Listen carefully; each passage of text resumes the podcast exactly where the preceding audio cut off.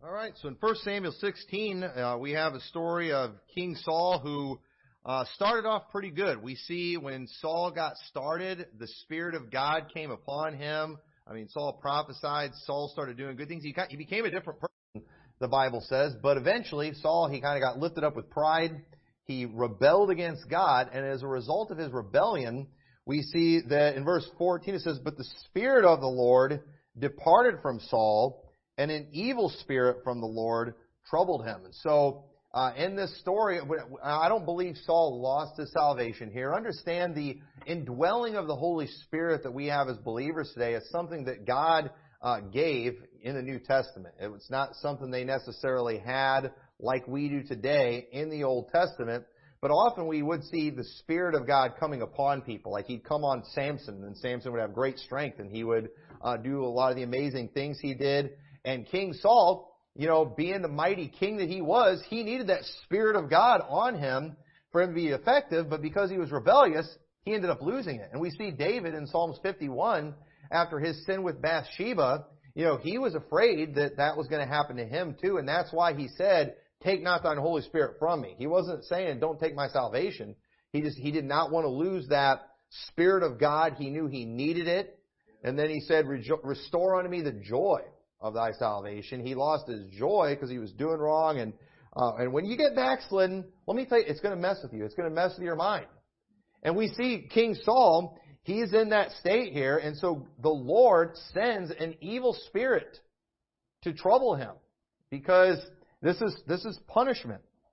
Now, while this is going on, we see in this story, it says, And Saul's servant said unto him, verse 15, Behold now, an evil spirit from God troubleth thee. These guys accurately diagnosed what was going on with King Saul.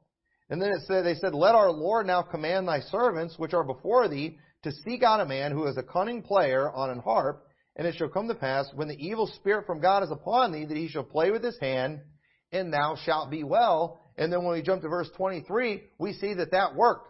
Their prescription, it worked. It says, and it came to pass, when the evil spirit from God was upon Saul, that David took an harp and played with his hand. So Saul was, refre- was refreshed and was well, and the evil spirit departed from him. And what I want to talk about this morning is the power of music. The, the power of music. There is a lot of power that is in music. And I believe our music that we listen to, the music we have in this church, it is, it's a very important thing because let me tell you, whether you want to admit it or not, it has an impact on your life. It does have a spiritual impact, and it's something that we ought to take very serious. And we see that even, I mean, thousands of years ago, back in David's day, these men, they were able to figure out the spiritual impact that music had on people. They knew enough to know that, you know, they hadn't heard from the, you know, contemporary Christians yet that, you know, music is amoral and has no effect. It's just the words. Hey, folks, it's not about the words. I'll be saying more about that as we go. It's not just about the words. We just see David playing a harp. It doesn't say what he was singing. It doesn't say what he was saying. It was the playing of the harp. When he heard that music, when he heard the sound that it made, it did something to Saul spiritually. And, and it not only did it do something to Saul, it did something to that evil spirit. And that evil spirit said, I'm out of here. When it heard the music, it got out of there. Now eventually it would come back again. And so then they'd have to play it again. You know, this was not a permanent solution. You know, Saul needed to get right with God, is what he needed. But yet we do see in the story that it did have a powerful impact. And so, um, turn over to Acts chapter 19 because notice, just like it says an evil spirit, it troubled him. We see in Acts chapter 19 a story of a man who was possessed by an evil spirit. And I do believe there's a difference between being troubled by an evil spirit and being possessed. I think a, a saved person can be troubled by an evil spirit, but I don't. I don't believe we can be possessed by one. It says in Acts 19:11, and God wrought special miracles by the hands of Paul, so that from his body were brought unto the sick handkerchiefs and aprons, and the diseases departed from them, and the evil spirits went out of them. So this is an amazing thing where God is using Paul to get rid of the evil spirits that are in people. And, and this was a great power, one that many wanted, one that many coveted. And it says here in verse 13, then certain of the vagabond Jews, exorcists, took upon them to call over them, which had evil spirits, the name of the Lord Jesus, saying, We adjure you by Jesus, whom Paul preacheth. These guys, they thought it was all about some hocus pocus. They thought it was all about some, you know, technique. They had been watching all the Exorcist movies and, but, you know, they were probably standing there. The power of Christ compels you. They're throwing holy water. You know, they're, do, they're doing whatever, you know, witchcraft they had been, you know, had been promoted on getting rid of these things that ultimately doesn't do anything. And so they saw the apostle Paul, well, he's just, you know, invoking the name of Jesus and it's getting the job done. But there was a problem. These guys weren't saved. These guys weren't like the apostle Paul. These guys didn't have that kind of power, but they thought we're going to steal his method and then it will work. And so they mentioned Jesus, uh, whom Paul preacheth, and there were seven sons of one Sceva, a Jew, and chief of the priests, which did so. And the evil spirit answered and said, Jesus I know, and Paul I know, but who are ye? And the man in whom the evil spirit was leaped on them and overcame them, seven of them, and prevailed against them, so they fled out of that house naked and wounded. So notice, you know, and I, I, I don't. When it comes to evil spirits, do they all have the same power? How does it all work? You know, I don't know. This isn't a lesson about demonology or anything that we're doing this morning. But I just say all this to say, you know, these evil spirits, they have power. The, an evil spirit that was in this one man literally beat the snot out of seven guys, sent them off naked and wounded, humiliated these men. That's the kind of power that they had. We see an evil spirit in the Old Testament. I don't know that it's the same one or it has the same power, but either way, we have people in the world who have this power to you know cast out demons, to have some some kind of control over them, and they don't know how to do it. But yet we see in the Old Testament a certain music got rid of one, that it had power over one, and so I say all that to just say music does have a spiritual impact. It does have power. We don't want to use these passages, uh, you know, as a proof text to just prove that everyone that has a bad spirit is possessed by a demon, you know, or oppressed by a devil. That's not what we do with these passages. That's what some of you want to do. Somebody's in a bad mood. You know, I think you got a devil troubling you right now. Sometimes people are just in a bad mood. But you know, you can often tell when it's just somebody having a bad day and when there's a real spiritual problem. And these guys, these servants of Saul, they had enough wisdom to tell the difference. That hey, this isn't just you know we get we fed him his favorite food. He's not just hungry. We have any. Some of us have evil spirits take over when we get hungry, right? Okay, that's not evil spirits. Just that's just your body screaming for sustenance, you know. But, you know, they, they went through all the usual things. This was clearly a spiritual problem going on. And so the fact that the Bible tells us, you know, God sent this evil spirit, this is also not a proof text to use to prove that anyone with a bad spirit that you have a problem with is being punished by God. Okay? Don't do that either. It's amazing how we take all these stories from the Old Testament and we just use them as like power over other people to make everybody else, you know, that's our enemies bad or something. But you know, when we read passages like this, you know, it does not clearly explain everyone's individual situation, but it does give us options we can consider. You know, so it's okay if somebody's just really be in trouble to maybe consider the possibility that it could be an evil spirit. You know, but that, but we don't necessarily know it's not teaching us how to judge that situation. So what mainly what I'm wanting to pull from this passage today is just the fact that music has power. That there, it does have a spiritual impact. And we do see that good music can drive away evil spirits. Now, isn't that something we probably want to do in church? I mean, if good music can drive away evil spirits, I think church is a good place to try to do that because we want the, these services to have a spiritual impact on our life. We want the Holy Spirit to get through. We want the Holy Spirit to do a work on the hearts and minds of people. We might have people that come into this church who are troubled by evil spirits. I think that's another good reason too to try to get people into church. I believe in, you know, going out there, going soul winning, but I think it's good too if you can get them in church. You know, because the thing is too, when we go to their house, one, it's too easy for them to get rid of us because they've got all the power there. Also around the house, you've got all the distractions. You've got all the things that, you know, just keep their mind off of anything but the Word of God. But you know, there's something about coming into a church service where you're around people that are united about the things of God. When you kick off the service singing praises to God, when you're when you're singing that good godly music, that kind of thing is going to have an impact that might drive that evil spirit from that person away for a while so the Holy Spirit can do a work. So listen, folks, don't let the fact that lame churches that don't want to go soul winning, that they only use church for evangelism, you know, don't let that be an excuse for us to just never do it. There is a time for it. We should do that, and you know, and every once in a while we have special services kind of geared towards that. But I, I believe this can have an impact, and uh, all these things they do something and I believe good music, it will drive away those evil spirits. In 1 Timothy 4 1, it says, Now the Spirit speaketh expressly that in the latter times some shall depart from the faith, giving heed to seducing spirits and doctrines of devils, speaking lies and hypocrisy, having their conscience seared with a hot iron. Now, if we know from the Bible that evil spirits don't like good music, and if we know that seducing spirits, evil spirits, are going to try to get into the church to teach doctrines of devils and bad doctrine, then should we be surprised if when you see a shift in doctrine, we also see a shift in music? And did you know you typically see the shift in music before you see the shift in doctrine? All of a sudden, people start getting a little more sensual with their music. And listen, I'm, I'm amazed at the arguments that we're even having today about music, where people will say, you know, your music can't be sensual. Yet, there's a type of music that people, that will usually be played on a love scene during a movie or something.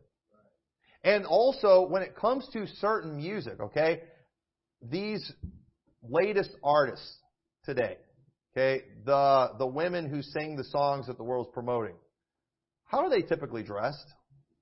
Are they typically dressed? I mean, they, it, it's usually very sensual, isn't it?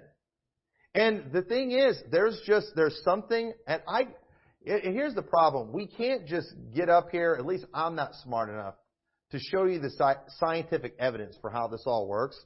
I can't show you why a certain type of music makes you want to dress a certain way, but I can show you that when you use a certain type of music, you dress a certain way too. I don't understand why that is. I don't understand why you can't sing sensual music dressed like this. I, I you know, I, I don't get it. If I was going to go start a heavy metal band and I came walking out with my electric guitar dressed like this, everybody's going to look at me funny. Because for some reason, you're supposed to wear tore up clothes. You got to have crazy hair. You know, look like you just came out of an insane asylum or something. Why can't you dress like this? Okay? I can't, I can't explain the science and all that, but folks, I can see it. Okay? It, it's common sense. There's some things I can't explain, but I can, you know, but we can see it. And we're being told today, don't judge that, don't look at that. You're, you're a legalist if you do look at these things. But, folks, it's just a fact that when the music goes south, the doctrine goes south too. Every single time. And I, I believe it's because those seducing spirits, okay? Those seducing spirits, I believe they're driven away by the godly music. I believe they're driven away mainly by good Bible preaching. But you know what? I can stand up here with this King James Bible and I can preach almost nothing. You know, there's a lot of people, they're capable of getting up for an hour, opening up a King James Bible and saying nothing. Okay? And we've, we've all experienced that before. So that doesn't mean it, you know, that doesn't really, that's not going to do anything just because I got the right Bible. I've got to actually be, I've got to actually be preaching it. So the thing is, well, we've, we've got to be doing something to drive these away, and good Bible preaching will help, but you know what? A lot of people are getting rid of that, and then all of a sudden, we see the music start slipping. And the music, too, you know, when all these weird doctrines start coming in, when people start throwing out their King James Bible and all this stuff, typically the music that's going on in their church is more sensual. I mean, all of a sudden, people go from singing music that's uplifting and cause them to pray that makes them just kind of want to do weird dances that I'm not going to do any demonstrations of because I'll embarrass myself. But why is it? Why is it that every one of these praise teams always has to have the girl up there in tight pants and big holes in her jeans? You know? I, and let me, and, you know, I'm not picking on her for being poor and wearing pants with holes in them. She paid more for those pants than I paid for my pants with no holes in them. I can promise you that. She paid more for those tore up jeans. I think I paid sixteen dollars for a pair of jeans I just bought a couple weeks ago. I guarantee she probably paid forty or fifty bucks for those ripped. So I'm not picking on her for being poor. You know what I am doing? I'm, but I am picking on them for being sensual. You know, I mean, how is that appropriate? I just saw this in one of these churches where the girl up there leading the praise team, she's got a great big old hole in her pants exposing her thigh. How is that appropriate in church? And yet, and then you, you see that type of seductive music up there, girls dressed in provocative ways, singing sensual music. I mean, they look like they're, you know, making out with a microphone the way they sing into it. And then, I'm, I promise, if you go to a church, okay, I'm not a gambler, but I would bet money and it would be gambling. You go to a church like that that has some sensual female up there making out with a microphone singing, the guy is not going to get up there and just let her rip from a King James Bible. I promise you that. He is not going to get up there and do that. He is going to get up there and probably be effeminate and he's just going to preach some soft message that just doesn't make anybody convicted of anything. And let me tell you, when the Holy Spirit shows up, you're going to get convicted. He reproves the world of sin. And yet that's the last thing that's going to happen in any of these churches. And I'm telling you, I do, I don't believe music is the only thing keeping the seducing spirits out of churches, but I believe it's, it's huge. And you know what? You're not going to do it. You're not going to bring in these doctrines of devils when you have the kind of music that we have in our church. It's just, it's not there. And so we've got to, we've got to watch out for that thing. And again, I can't give you the list of songs that are okay. You know, I, you know, I can't show you the science behind all of it. You know, talk to Brother Dana about that. He might be able to help you out a little bit more with that. But I, I don't know. That's that's a complicated subject. But either way, we should pay attention to the doctrine that's coming from people that use certain types of music. And let me tell you, the preachers that are preaching the way we preach and the way we see in the Bible, they're not using that stuff. You know, they're using the kind of stuff that we use, and I think we ought to pay attention to that. You know, not everyone too, you know, is capable of discerning the spirit of something sometimes. You know, some people are better than others. It's a special gift that God gives to people in the church. It says in 1 Corinthians 12:10, to another the working of miracles, to another prophecy, to another discerning of spirits. That's uh, so that is a, spe- a, a specific spiritual gift that God gives some people. Some people are really good at just discerning the spirit of something. And you know what? You ought to pay attention to those people where they're often able to tell. And, you know, a lot of times they don't know how to explain it for sure. I don't even know how to explain all this stuff, but I'm telling you, you could walk into a church most of the time and know what you're getting yourself into. You can just walk into the auditorium and there is just something about the look of the place. There's something about the smell of the place that just tells you everything. I can look at an auditorium and I can tell you what kind of music that they're going to have. I, you know, I don't, you know, why can't you have, you know, a, you know, uh, old-fashioned looking building and play contemporary music?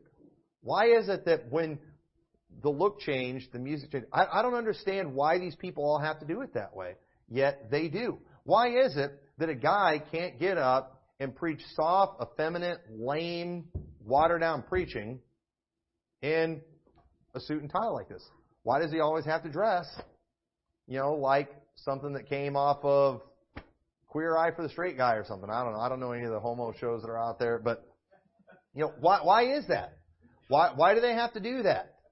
You know, I it, it, I don't I don't understand how that all works, but it's just a fact. And the thing is, there are spirits that come with these things. There's a spirit that's in churches today that I don't want here. And the spirit of a church and the music of the church often have very much in common. And uh, so it, it's not, you know, and these things aren't 100%, but they're they're way up there. And you can you can walk into a church and listen to the music before the service even starts, and it it'll tell you a lot about what's going to happen during the preaching. It'll tell you a lot of what's going to happen in the service. You just know it by, by the music. And so another thing too about music, music is a tool that not only expresses emotion, right? Music expresses emotion. The only people that will deny these things are liberal Christians that want to have worldly music. That's it.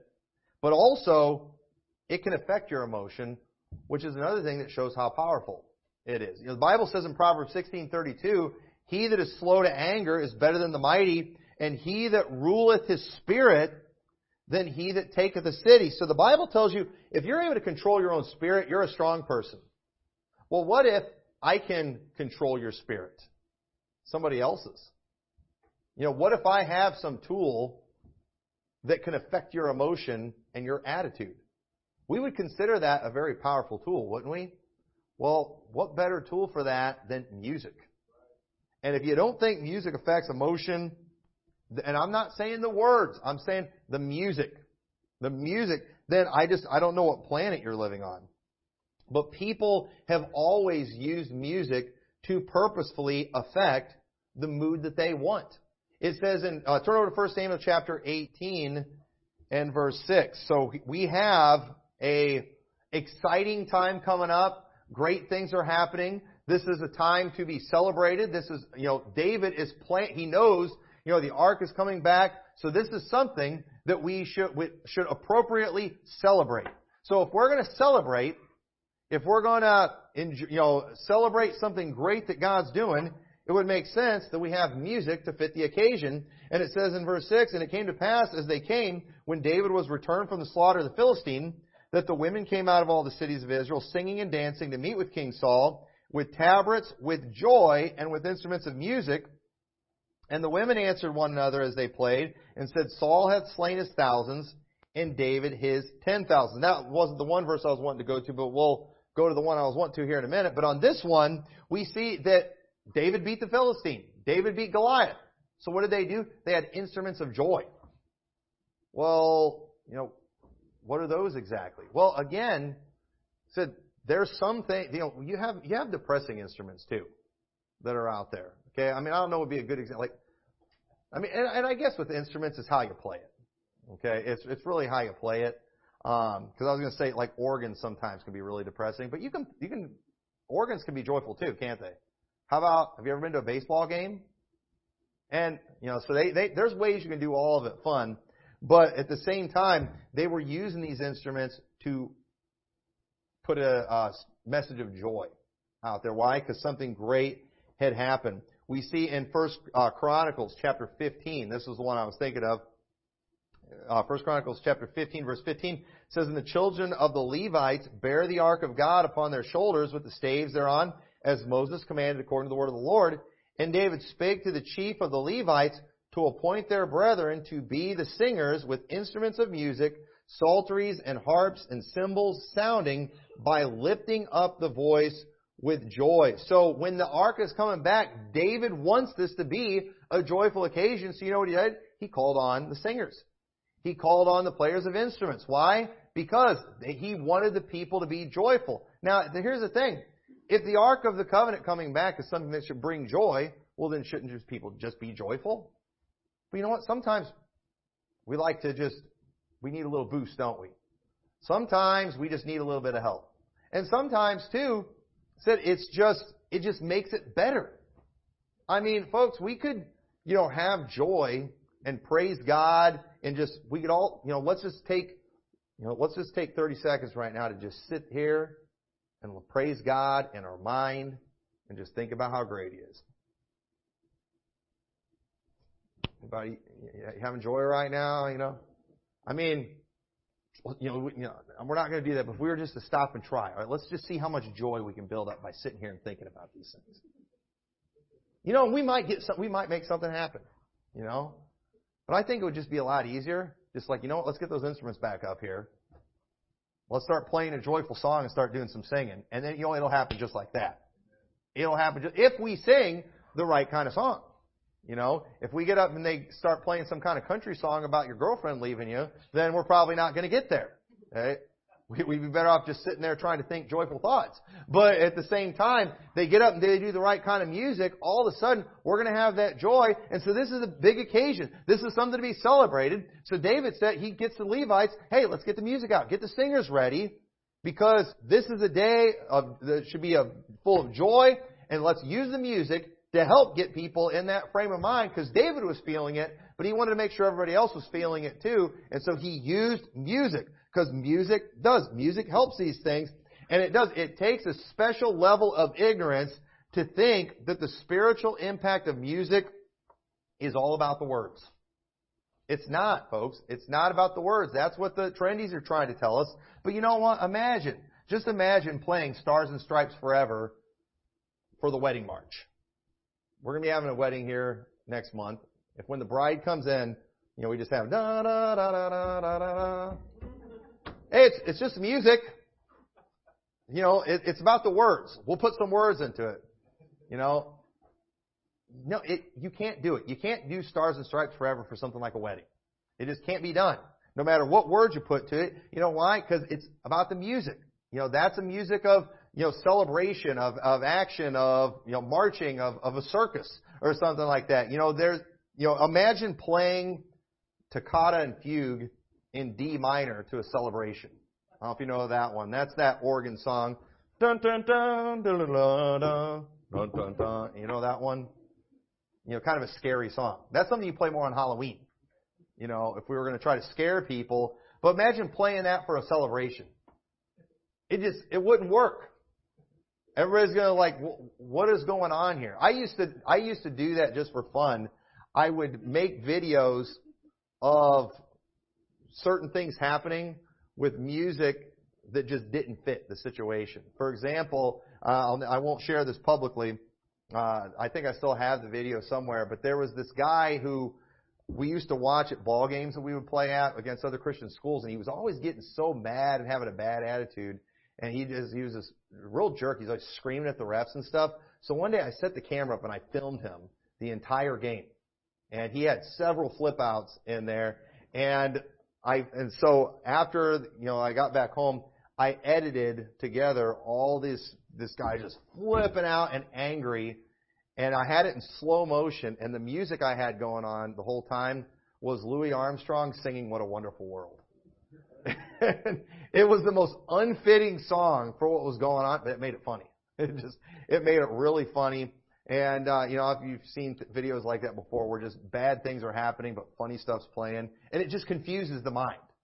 It, it confuses the mind. Why? Because music does send a message, and it would. It would be considered inappropriate. Okay, even the trendies who act like music is amoral and it's just about the words, if I played like some kind of celebration song, some happy celebration song while there's a video of the Twin Towers falling on 9-11, they'd all get offended by it. You shouldn't use that kind of music for something like that. But I thought music was amoral. I thought it was just about the words. I thought we could take secular songs and put Christian words to it and it's okay. So fine. That song has happy words with it. Well, I'll change the words to sad words and then, then it'll be okay, right? No. Folks, there, there are these arguments, they don't make sense. The music itself sends, a, has a mood and an emotion to it, and it is, it's unimaginable ignorance to claim any different. And so, and here's the other thing too. If all music is about the words, then why do we even have music genres? You know, because often music is put in certain genres even if there's no music with it. Or no words with it, I mean even if there's no lyrics, because you know we have all different kinds of ethnic music, don't we?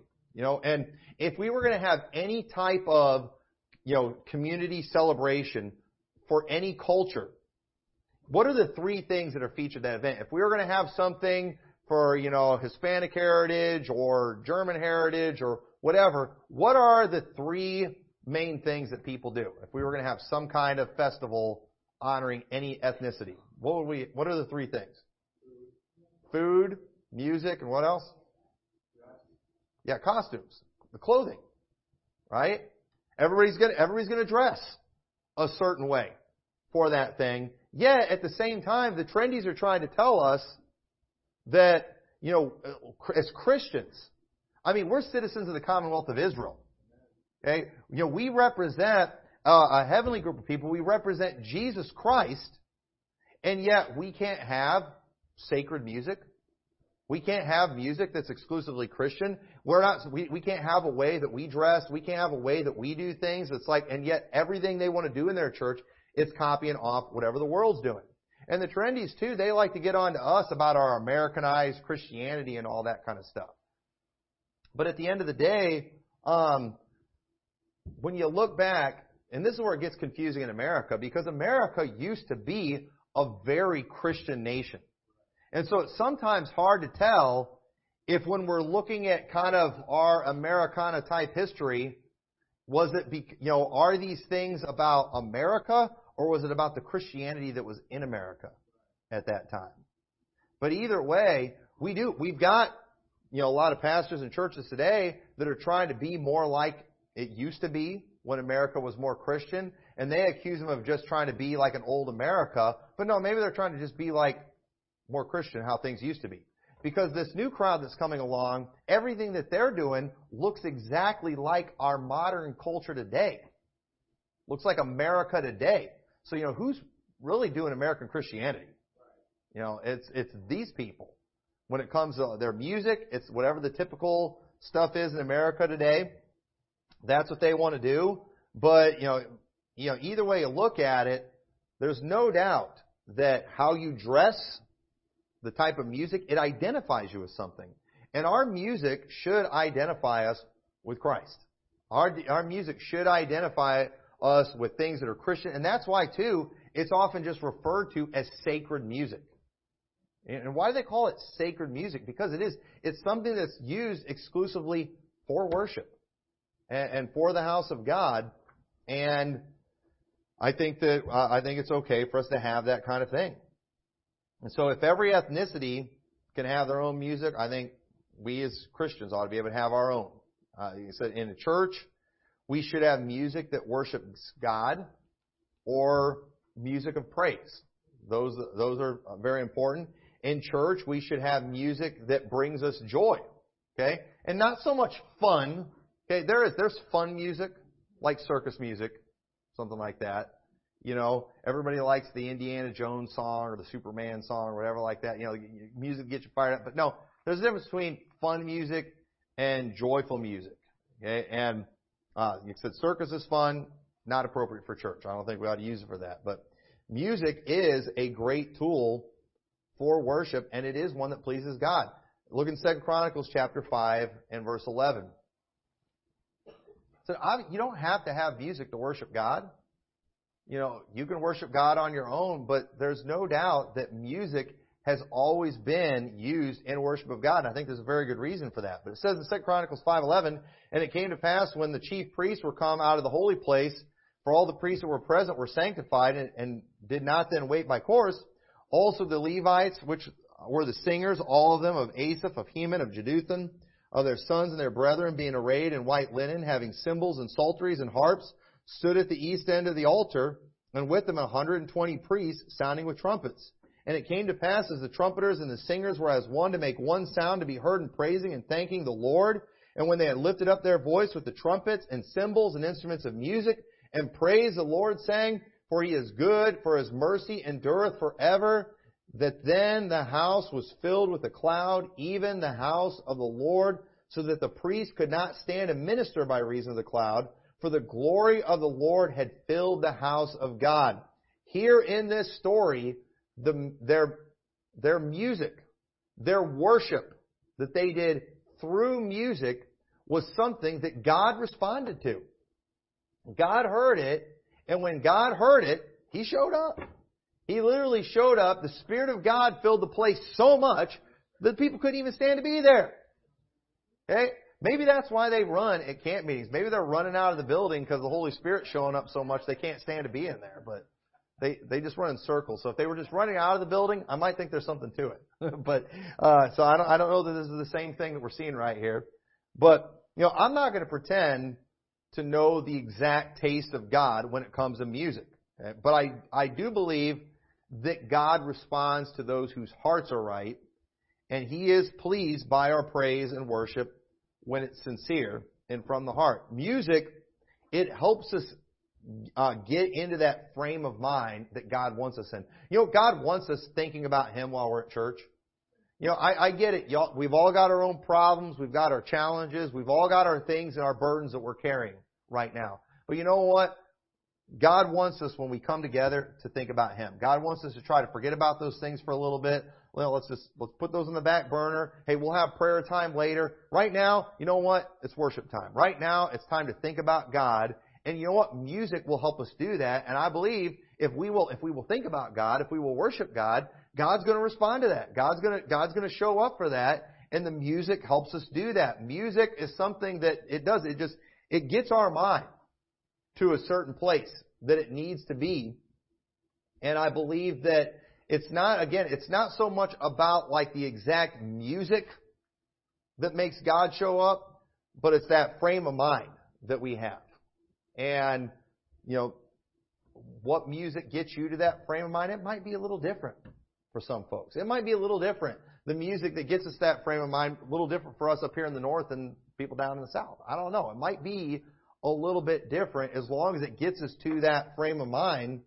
I think that's what's important. You know, it takes time, but when music is exclusively used for a specific purpose, you know, it has a way of getting an immediate response from us. We see in 2 Chronicles 7 6, and the priests waited on their offices, and the Levites also with instruments of music of the Lord, which David the king had made to praise the Lord, because his mercy endureth forever, when David praised by their ministry, and the priests sounded trumpets before them, and all Israel stood.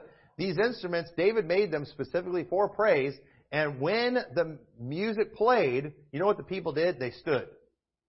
And isn't it true that music, it's capable with certain training or conditioning of sending a message not only to the mind, but also to the body so everyone immediately knows what to do? You know, not too long ago we were at a White Sox game. All of a sudden, you know, they start playing certain music for the national anthem. What does everybody do? They just, you stand up. You stand at attention. You take off your hat if you're a guy. Everybody just does it. They can get the whole stadium to all of a sudden do the same thing by all of a sudden getting quiet and then starting a certain music. Everybody knows what to do. They would do some things there. They start playing certain music. You know, I mean, just, you can get an organ da da da da da, and then just the whole place. Everybody else charge. How did they know to do that? It's, it's conditioning. And, you know, and everybody enjoys that kind of thing. It does, it get you in that frame of mind. But, you know, music will do the same thing too. You know, or we can use that in church. If we use it for the right reason, if we use it in the right way, we see that they that, uh, they train soldiers that way. They used to do that in the cavalry and stuff. They'd play certain things in a bugle. Everybody knew what to do. When they heard a certain uh, tune play, they knew to charge or they knew to retreat. They knew always knew what to do based on hearing some music. Just immediately knew what to do. Uh, you know, if we were to in a lot of churches, all you got to do is just tell everybody to stand and then start playing "I Surrender All," and everybody starts walking to the front, and praying at the altar. It's just condition. I mean, some people are so used to it. If you sing it as a con- they you they never sing it as a congregational in the service because if they did, people start coming to the altar and it ain't time yet. That's how conditioned some people are. But know, at the at the same time, you know, if you're wanting to pray, that song will probably help you with it because we just it kind of conditioned that way. You know, and these things can be used for bad too. Everything you can use for the good in music, you use for the bad too. We see in Daniel chapter 3, verse 5, it says that at what time you hear the sound of the cornet, flute, harp, sackbut, psaltery, dulcimer, and all kinds of music, ye fall down and worship the golden image that Nebuchadnezzar the king had set up, and whoso falleth not down and worshipeth, shall the same hour be cast in the midst of a burning fiery furnace. And so what we see that he was trying to do, thankfully, it didn't have, it didn't stay around long enough because some people took a stand against it. But they had it all planned that, hey, we want everybody worshiping this image and we're going to teach these people when they hear the music. And I don't know what it sounded like or what it was going to sound like. Everybody's going to know exactly what to do. Everybody's going to fall down and worship. And thankfully, some guys, they didn't go along with the program. Thankfully, some guys, they stood up while everybody else is bowing down. But it wouldn't have taken much time at all. And before long, all they'd had to do, they wouldn't even have to tell everybody was coming. They just start playing the music and then boom, everybody's on their face. And we are, we're that way already in this country in many ways. Certain certain things that I mean, a ball games prove that to you. Just go to a ball game and it'll prove what I'm telling you. You go to concerts and things, people here they they, they just know exactly what to do, and it's the same thing too, even in churches. So it can be used for good, it can be used for bad, but ultimately we want to use music to get us into that frame of mind. One where we're thinking about God, one where we're praising Him is a good thing, and music does that. And so this message, you know, it's not one necessarily meant to just straighten everybody out on their music, but it is to show how powerful the tool it is. And we need to make sure we're using it the right way. And I, I'm thankful, you know, for the music that we have in this church. And, you know, I think it's important too that we, you know, and, and we do. It is, there is um, a goal in mind. We are trying to accomplish something. We are trying to influence you with your music. Okay, we'll get it, get up and admit it right now.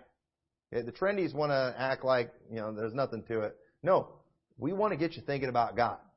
We want to get you in an attitude of worship and praise. Sometimes we want to we want to just we want to lift your spirits with joy, and I believe music does that.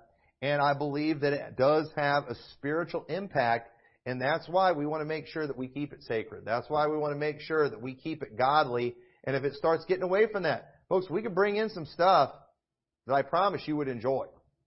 You know, that you, that, you know, that would cause you to have fun. But, you know, are we here for fun? Or are we here to worship the Lord right now? And there, and there's, there's music that's out there too that's, I don't think it's necessarily sinful, but it's not appropriate in church. I'm, you know, and you know, when it comes to secular music, there's almost nothing that I like. I just, I, I don't listen to. I've never listened to rock music voluntarily in my life. You know, we get it forced on us just the way it plays publicly everywhere. But um, I, I will admit one worldly song I like, and I probably shouldn't even admit this. It was probably written by a homo or something like that, so I'm going to get condemned. But when, when I was working at the distribution center, they played trash there all the time. But they had one song that I would like they would often play it towards the end of the day on Friday when I was about to leave. And it was that song, had, so you had a bad day or whatever. And I always liked it because I always had a bad day there. It was just like, I was always having a bad day. And so that song, it just, it made me feel good. And, but it, it, they, they played it so consistently on Friday too. It also told me I'm almost done for the week. And so it literally did something to me that you know now if I hear that song, it makes me feel good. and, and you know, and it might be a terrible song, I don't know, but and you all have stuff like that. You all have songs that take you back to certain places and that does certain things. And you, I think if we're all just honest with ourselves, we will admit that music is a very powerful thing. And so the thing that you've got to ask yourself, what kind of music am I listening to? Am I listening to stuff that has a very negative impact spiritually? Am I listening to uh, music of rebellion? And folks, it's out there. It's a real thing. You know, there's music that is violent. Even the world, the artists of these things will tell you that. Liberal Christians are the only ones that will argue with what I'm telling you right now. Are you listening to sensual stuff? Maybe you're having problems with your thought life, you know, and keeping your mind pure because you're listening to sensual stuff. You know, and you need to understand these things are having an impact on you. And you think, I don't know why I just can't do better spiritually. I just don't feel like I'm having a close walk with God. It might have something to, to do with what you're listening to all the time. What are you listening to in your car? We could probably, you know what, soul servants could probably diagnose a lot of your problems if they just spent the week with you and was listening to your, what you had on the radio. Well, here's a problem you got right now. I mean, that, that would tell us a lot. We're going outside after church and find out what's wrong with all of you. No, we're not going to do that. That's between that's between you and God. But I'm here to tell you we probably could figure some things out. And so I just I say all this to help you understand this is a powerful thing, and you better be careful with it. It's just like medicine, you know, and drugs. You know, not all drugs are bad. Sometimes we need a certain drug for different things and different problems. But you abuse those things, it'll mess you up. And there are there's some there's stuff out there even with music. People are, are abusing it. They're and it's messing with them. It's changing you. Don't let it do that. Be careful. Music is a very powerful thing. So with that, let's pray. Dear Lord, I pray this message was a help to everyone. I pray you'll help us as a church, Lord, to uh, keep our music right, Lord. I pray we'll keep the stuff in here that'll drive away those seducing spirits, and we'll keep those doctrines of devils out of this church. I pray you'll help us as uh, individuals as we uh, go our separate ways throughout the week. I pray that Lord will keep this, you know, worldly, sensual stuff out of our out of our minds and out of our hearts. You'll help us to uh, listen to stuff that's uplifting and edifying and that points us to you. And I pray you'll help us um, just to continue to uh, grow our music program in this church and to use it in a way that honors and glorifies you and gets people thinking about you. In your name we pray. Amen.